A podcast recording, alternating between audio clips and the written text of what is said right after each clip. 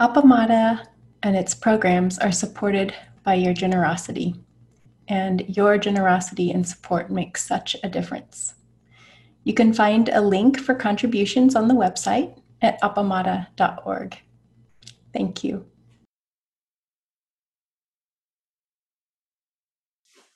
Good morning. Good morning. Welcome, welcome, welcome to you folks. It's wonderful to be present with you. Feels really nice. And it's lovely to have you guys um, online as well. Thank you for coming. Um, It's a pleasure to see you all.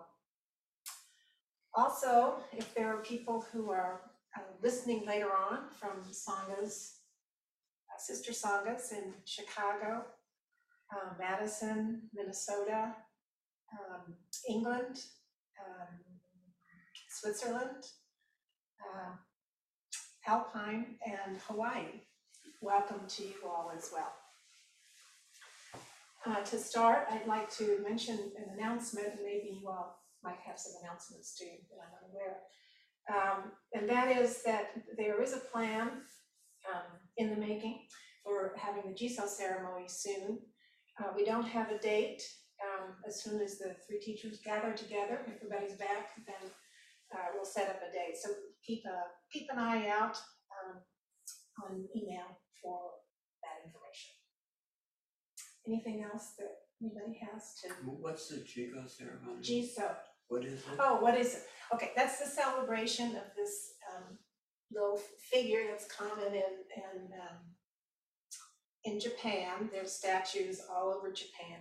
He wears a little red coat, and he is known as the protector of children in particular, and also it can be animals and um travelers. Um and he's just uh considered as like this little um enlightened being, and typically he's um the statues either they'll have he'll have children hanging off of off of him and in his little coat and up around his arms and stuff all over. Or he'll he'll have more of a defensive sort of look. He'll have a spear in one hand and and um so yeah, it's a little bit different. It's more the protector part of that is the kind of guy that hangs out with the children. So we usually celebrate that every year and with it, um people who have lost uh children or in one fashion or another, um uh they, we used to do fold cranes for it and then put them out in the yard and I don't know if we'll be doing that last year because we have online and it's kind of, it would be kind of funny to try to do that. So last year, we just had people talk about um their own situations um in terms of uh might, who they might have lost and what the, what it means for them. So we'll probably be doing something more like that and maybe making our own little Jizos. That's remains to be seen. As Soon as the plan is up and running, we'll let you know. So you'll be ready for for that. Anything else to report? No, nothing, okay. So, um, the Dharma talk. So this talk is is based on primarily on a, a talk by Suzuki Roshi. And it's um called Direct Experience of Reality, and it's from this book, Not Always So. Um, and I chose, it- I chose it because I thought it was an interesting talk. And it wasn't until I actually started getting into it and writing about it that I realized that it it kind of goes hand in hand with the talk that I um gave two weeks ago. So some of it, this may be redundant for some, um, but I thought it was really nice to think of it in terms of voices, different voices talking about the same thing, and they're the, so we'll get into that in a minute, but it, they're voices that they're important to hear. The, the message, I think, is really important, and it doesn't matter who's saying it or how many times you hear it, I don't think it's ever quite often enough. So, um, so first off, uh, let's talk what, about what Suzuki Roshi had to say. So he's talking about the direct experience of reality. And um, he starts out with a, a quote from Dogen that everything, everything is encouraging us to attain enlightenment. Everything. So um, this talk is an attempt at, to encourage you to um, attain enlightenment. The, the writings that we have, um, everything that happens to us is an attempt to enlighten you.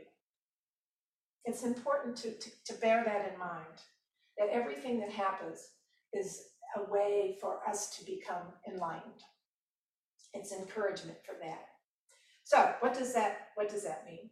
So we spend time, time studying and reading um, Buddhism and, and sometimes we may think, oh, I feel like I've been enlightened from what I read. And so, and, and that may be so, you know, the mind, the, the intellect can help us understand um, what we're dealing with, but it may not necessarily be that it's the intellect that will actually take us to the direct experience.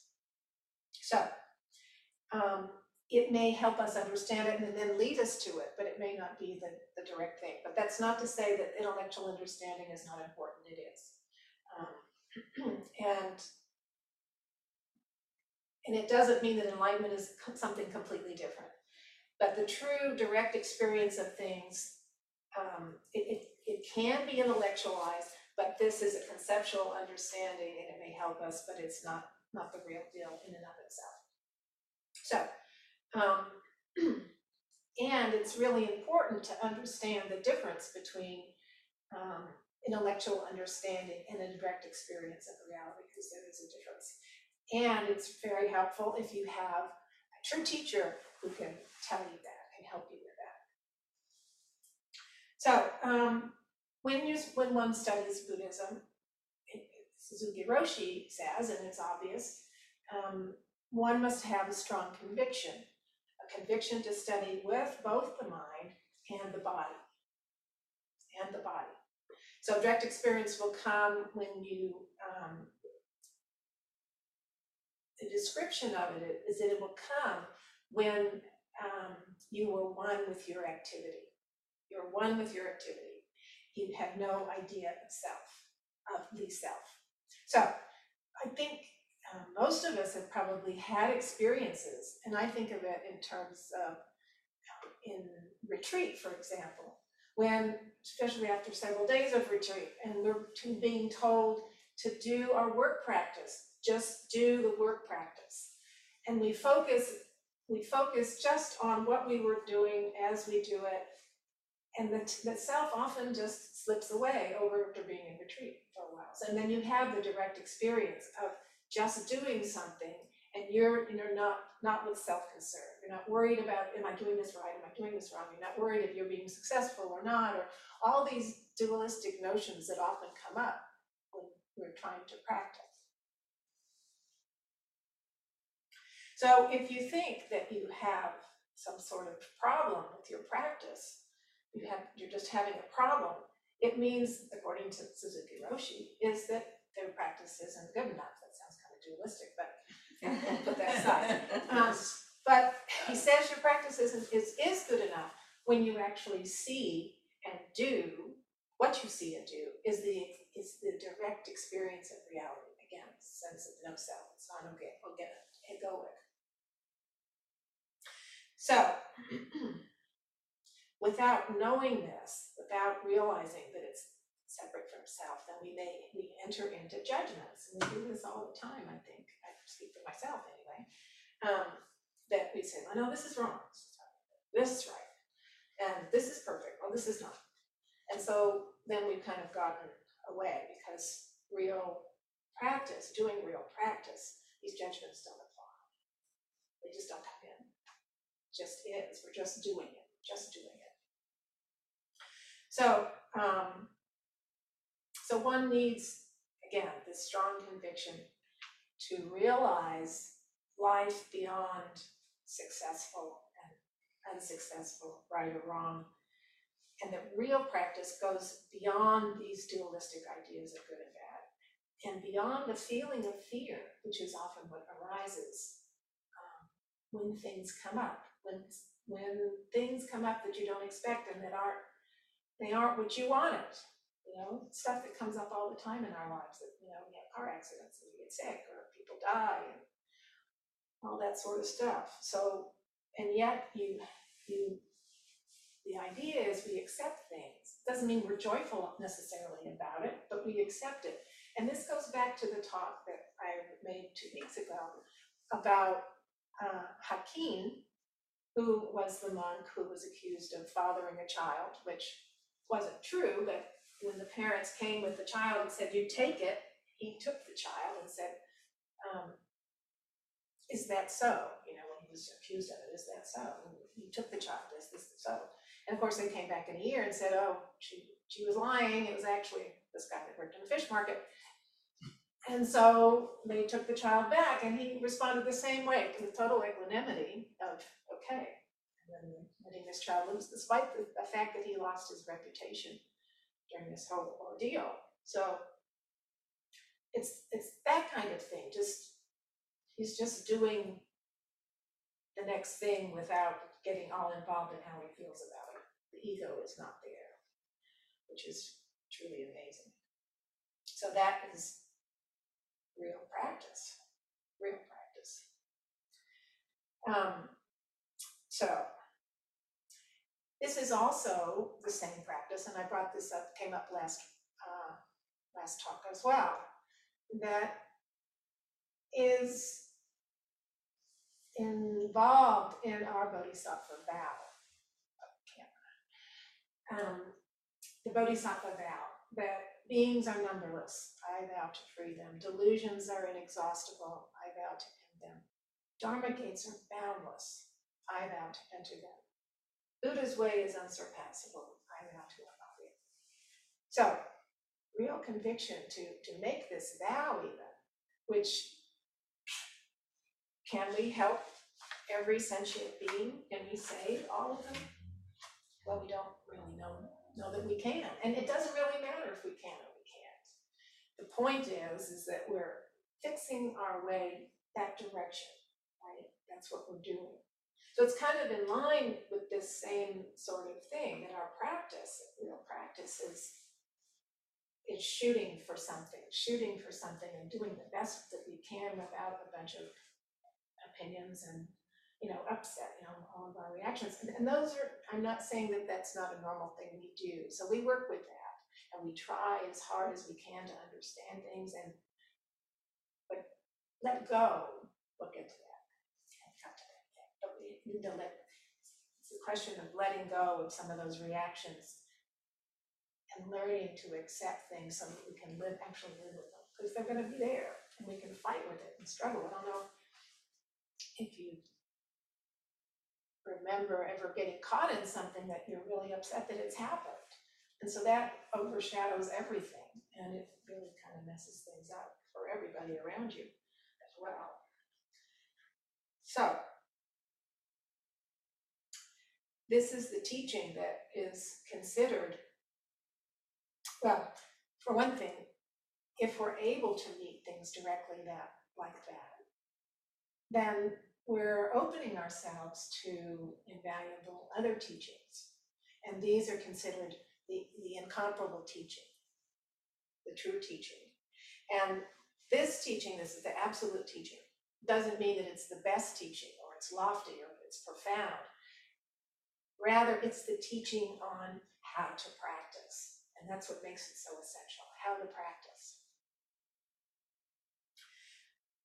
So it's not like, well, how to practice, and it also um, sets up an attitude for our way to study, our way to study. So rather than having a systematic system in the way of Buddhism, there is a certain system, but it's not like you do this when this happens. It's not really like that. It's more like how do we accept and live into it? It's not like do do X, do Y. You know, it's not that sort of linear sort of thing. But we have these rules and the rules help it make it easier for practitioners and to make it more accessible, just the whole practice more accessible to everyone. And it helps us experience Buddhism.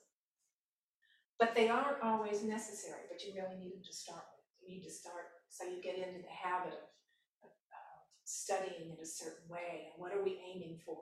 Those are important rules to set up in the first place. So what is important is, is that we're deepening and broadening, broadening our way of life.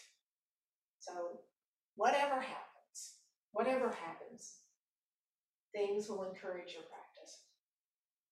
And if you can enjoy your life in its true sense, then even if you um, develop an injury or you develop some sort of disease or some something something that you don't really want happens, it's okay. Easy to say, right? But if we look at things as gifts, and this goes goes is going to bleed into the, the Bodhisattva vow by Torei uh, Zenji that I talked before, and I'll read it in a minute just to kind of refresh your memory. Um, about sometimes these things that seem not what we want, not what we wanted to have happen, happen and they end up being a gift, um, a gift on our path. It opens us up to something else. So that um, if any, whatever happens, whatever happens, it's all right. It's okay. It's provides information on what the next thing is to do. So if you are encouraged by everything and you realize everything is always helping you, then there is no difference if you're if you're alive or you're dead, everything is all right. And this is complete renunciation, complete renunciation. And this is again mentioned in the Bodhisattva vow, which I want to bring up with Hakuin and Zenji. So I'll read this and point out a few, few areas that I'm talking about. So this is a version of that which I pulled out of uh, somewhere else off the internet. It's, it's a different version from the one we have in our book. It's similar, but there's a couple of lines in there that um, are, are worded really nicely, so I chose to use it. Uh, since I don't know Japanese, I can't make any sort of judgment about the translation of either one. But anyway, this is um, so. Um, and he starts out a little differently. I am only a simple disciple, but I offer these respectful words. When I regard the true nature of the many dharmas, I find them all to be sacred forms of the Tathagata's never failing essence. Each particle of matter, each moment, is no other than the Tathagata's inexpressible radiance.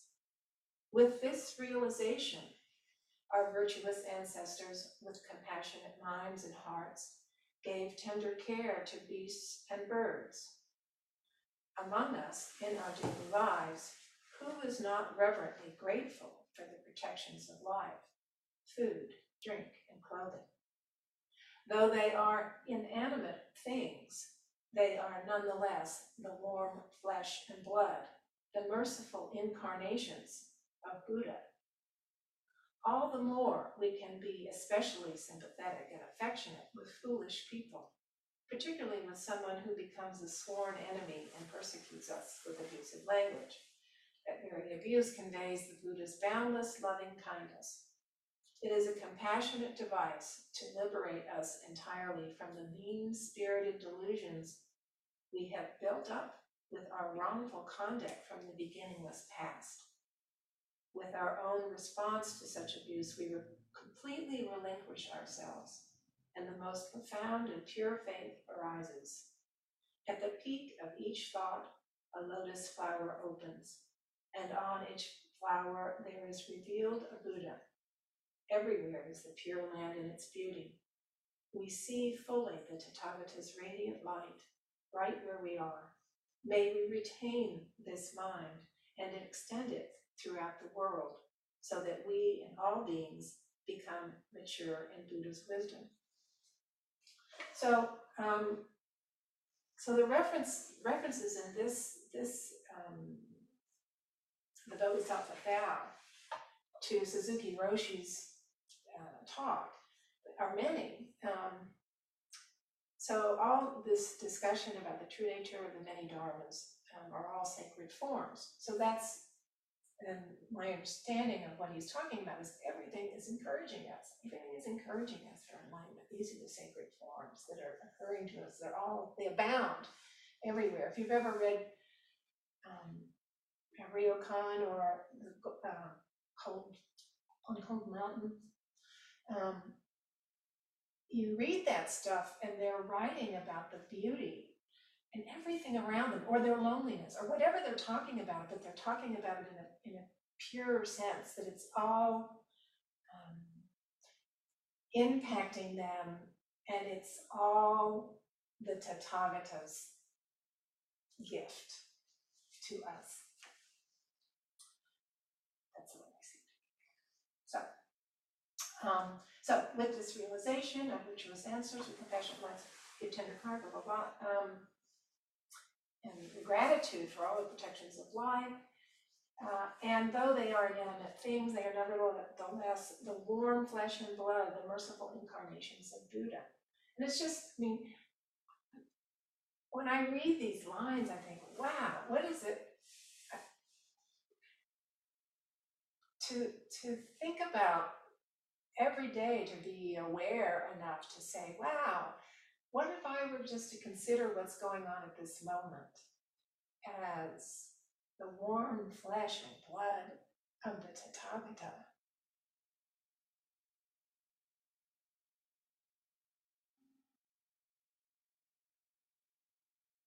I mean, that changes, that's, that's, you know, it changes the whole deal. What gratitude, for one thing, does that create? And it's, it's instead, it's not the big struggle that, that sometimes our lives can be. I, it just moved me a lot, um, to even contemplate that.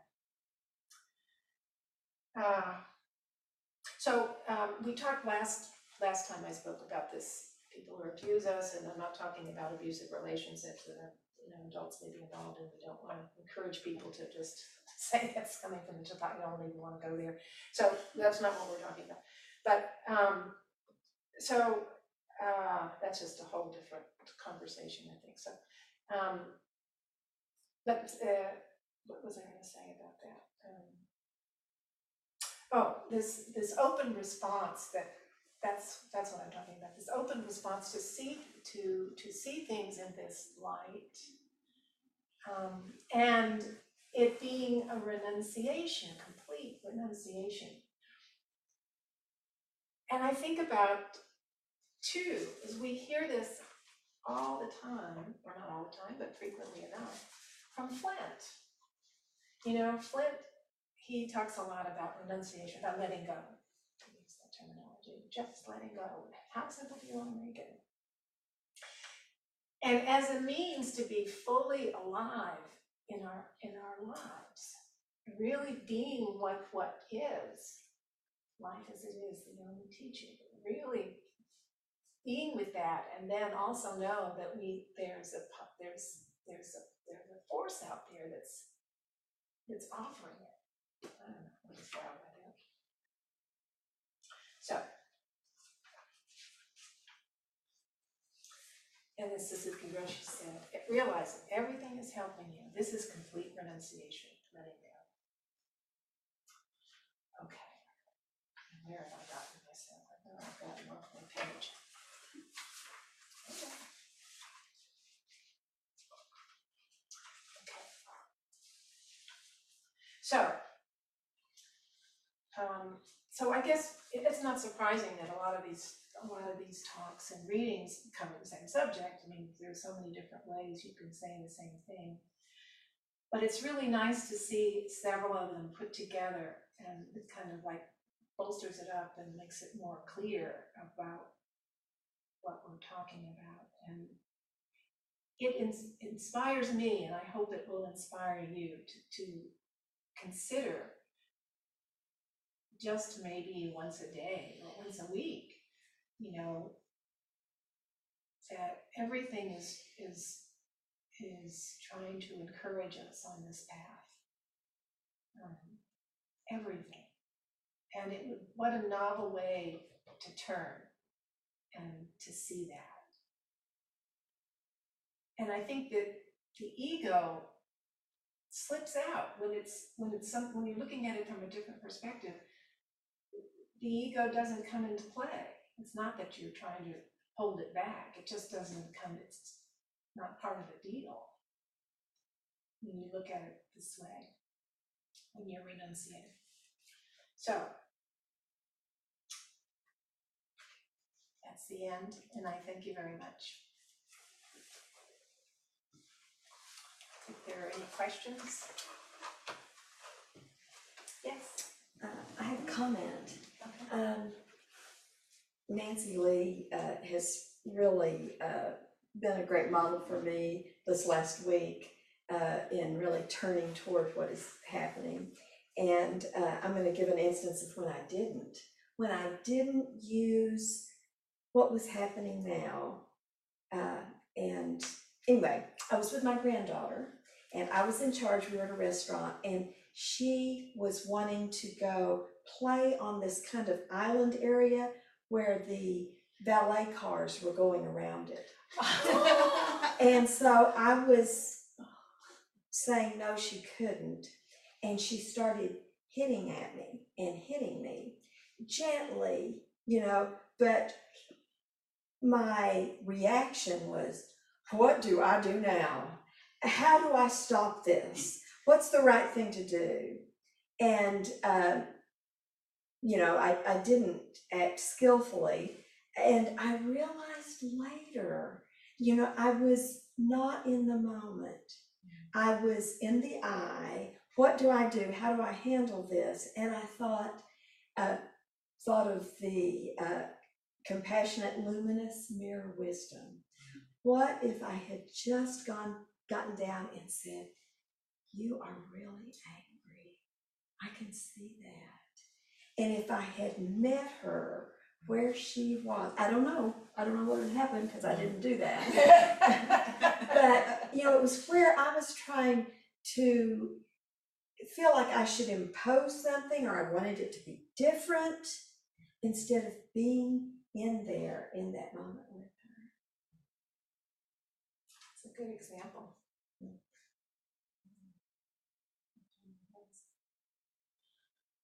With my mom, similar sort of situation. But yeah, that's, that's that gap, finding that space, Mhm. momentary space. Just remembering to do that. It's Everything, makes a big difference. That's how we practice. So many Dharma gates. Lots of fun. So this morning, um, Robin thought she was leading orientation. But there was, there's this fly. And I don't know if you've seen it flying around the Zendo, but uh, we had a newcomer to orientation and it kept lying, it laying on its, landing on its sleeve. Mm.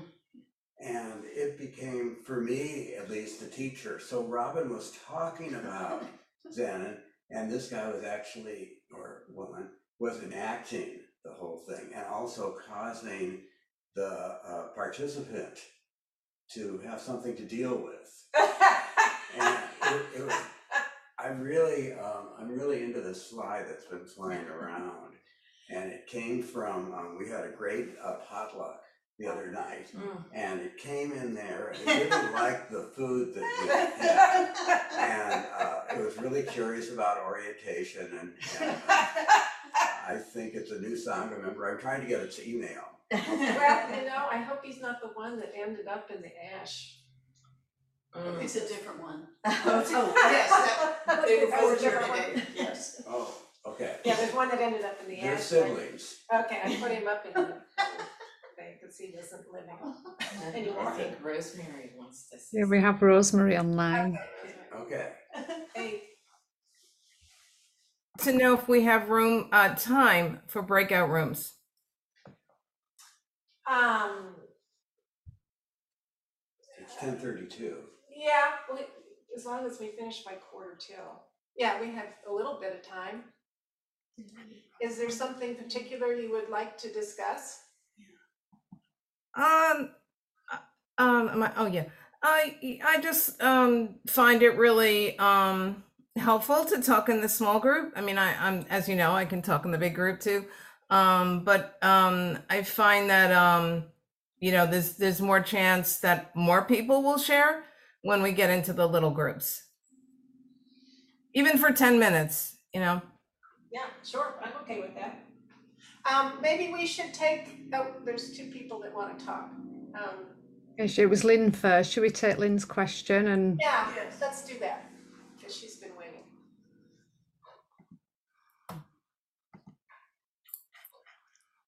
Hey, Lynn.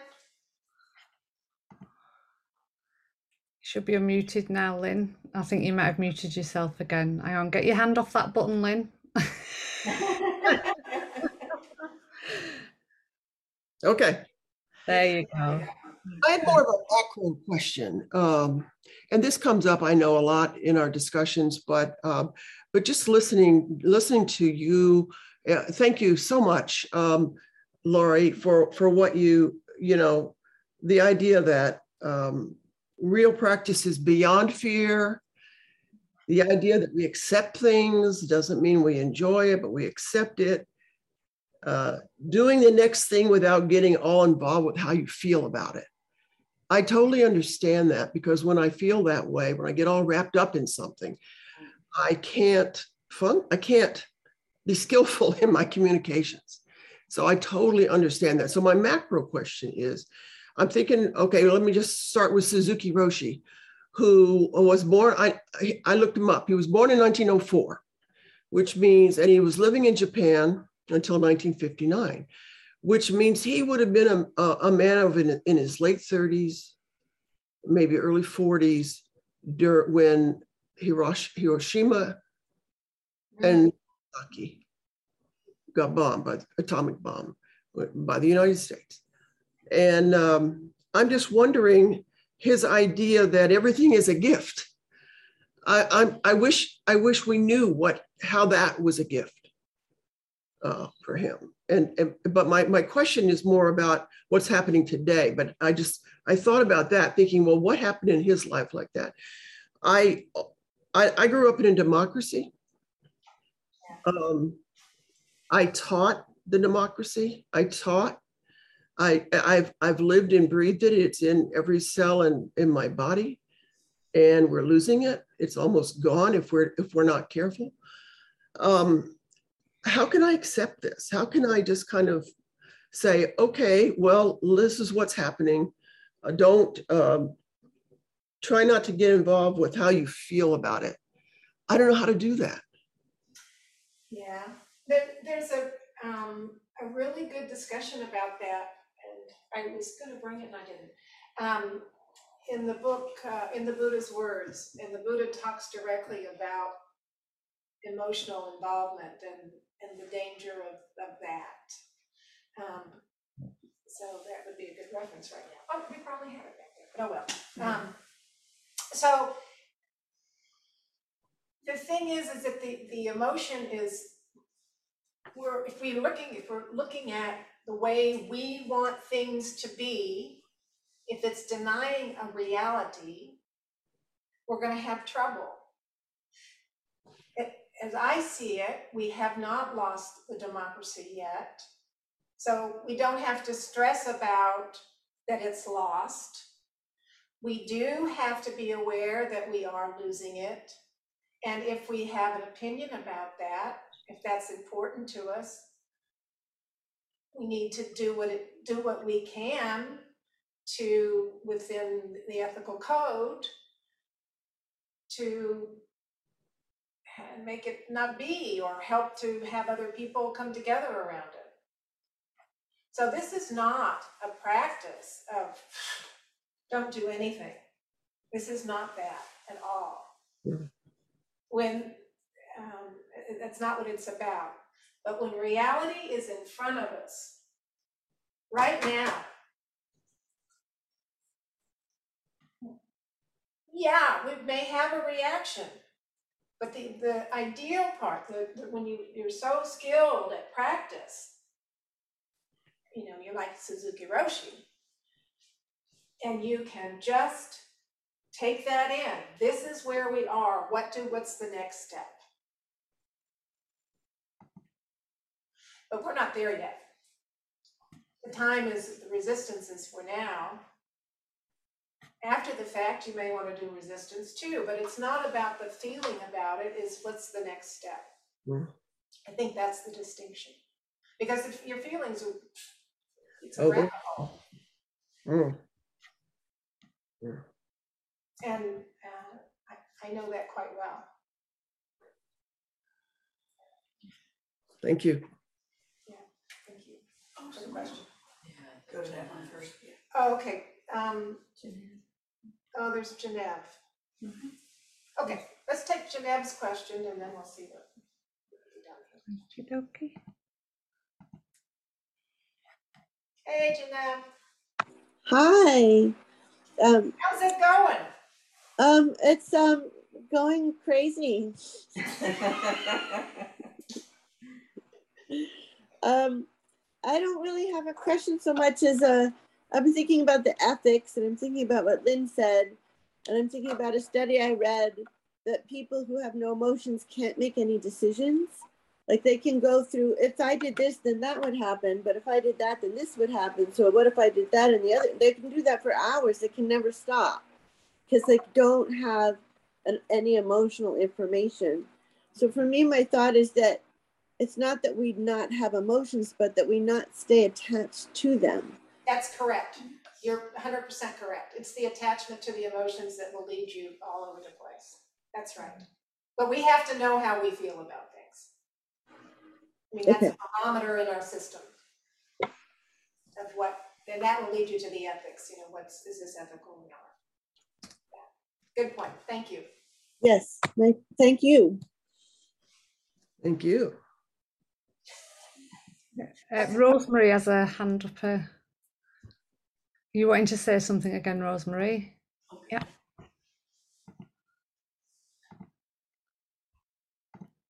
Thanks. Um, yeah, so first of all, thank you. I, I love this talk. Um, and the idea that I think it did fit with your talk a few weeks ago about that um, these trials, these these vexations that come to us in life are can be seen as devices to help us cultivate compassion and loving kindness no matter what. Um, and um, let's see, what was my thought? Oh, yes. And to Lynn, you know, when we experience everything that we're experiencing right now, and then personally as well, if I experience it as not happening to me personally, but it's it's happening to everyone and the whole planet and all of that. Um, I think that that helps because it helps dissolve the self a little bit when you see it that way. Um, and I do have a little example, um, personal one. So um, some of you know that I have struggled with um, uh, ringing a bell that actually resonates in our meetings. Um, it clinks, just does not, you know, extend the way it does when I'm hearing it. So um, I I was, you know, I had this responsibility in a meeting for about a year, and nobody said anything. And then one day Kim said, you know, it's kind of clinking. he said it much nicer.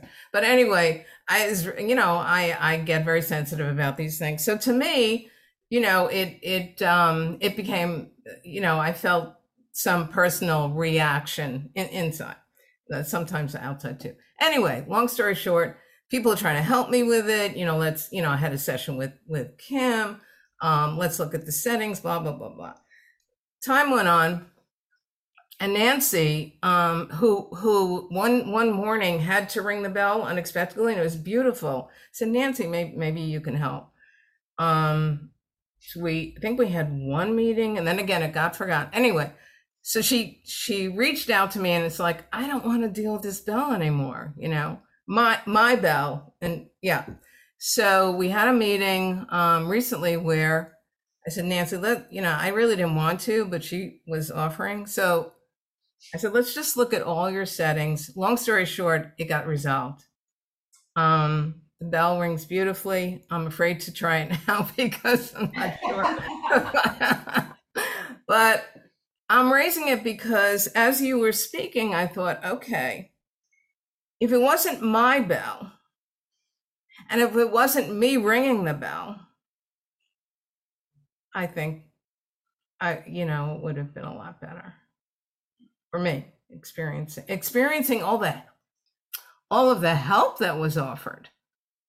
Because all of the help just felt like um shining you know a light on imperfection personal imperfections.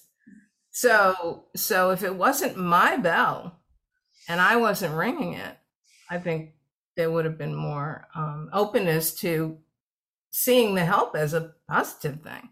So anyway um yeah so i thought that was kind of an example of a um a treasure that was offered to me to learn this thank you Thank you.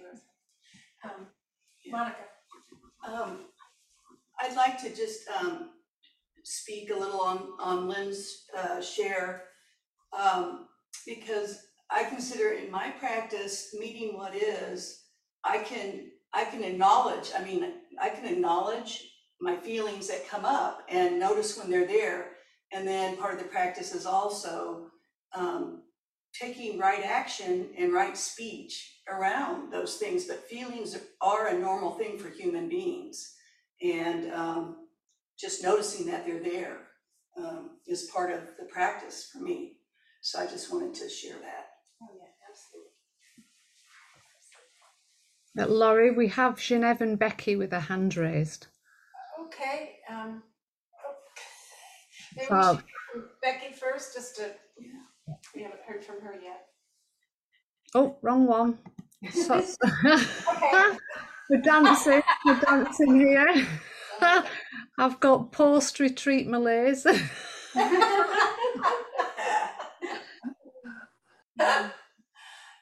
Hey, Becky. We Can't hear you. Oh. You're Oh. muted.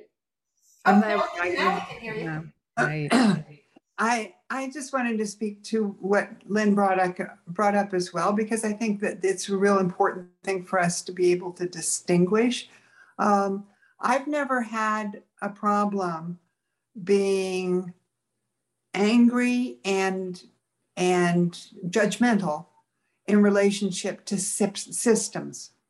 In, in, you know, the, the structural things that exist and that people play out because they are the system. I'm not I'm not okay to be angry or judgmental with the people.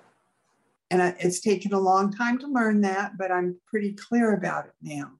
So, you know, it's not like I could hate the leader of a country who is behaving badly.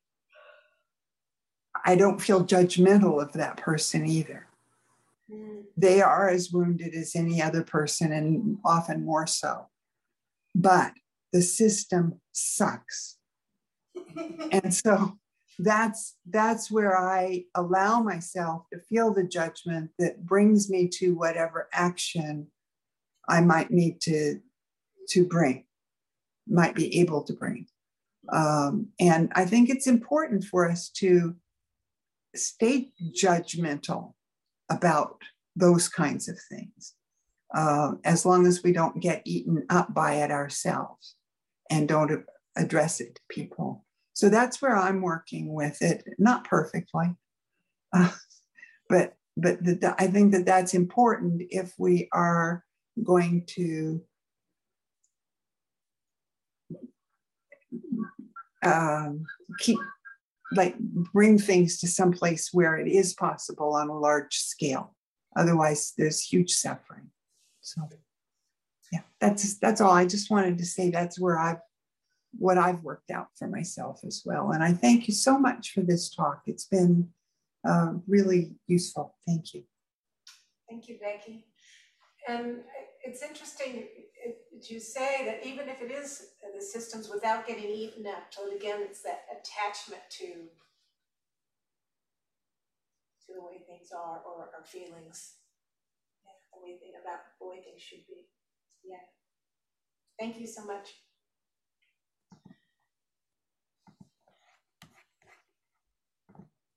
We have Genève. Unclear on how much time we have. Are we done? Um, go ahead and say whatever you're gonna say and then we should. Okay.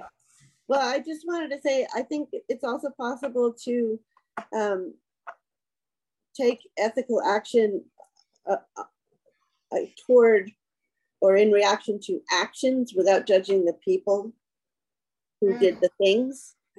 Um, and I think that's healthier uh, all around, more helpful. I mean, the universal love principle can function that way, whereas you don't allow actions to occur. You don't um, de- dehumanize people. But I'm with Lynn in the sense that, um, well, I've studied Latin American dictatorships, you know, and I spent the last three years translating almost entirely first person testimony of torture and crimes against humanity.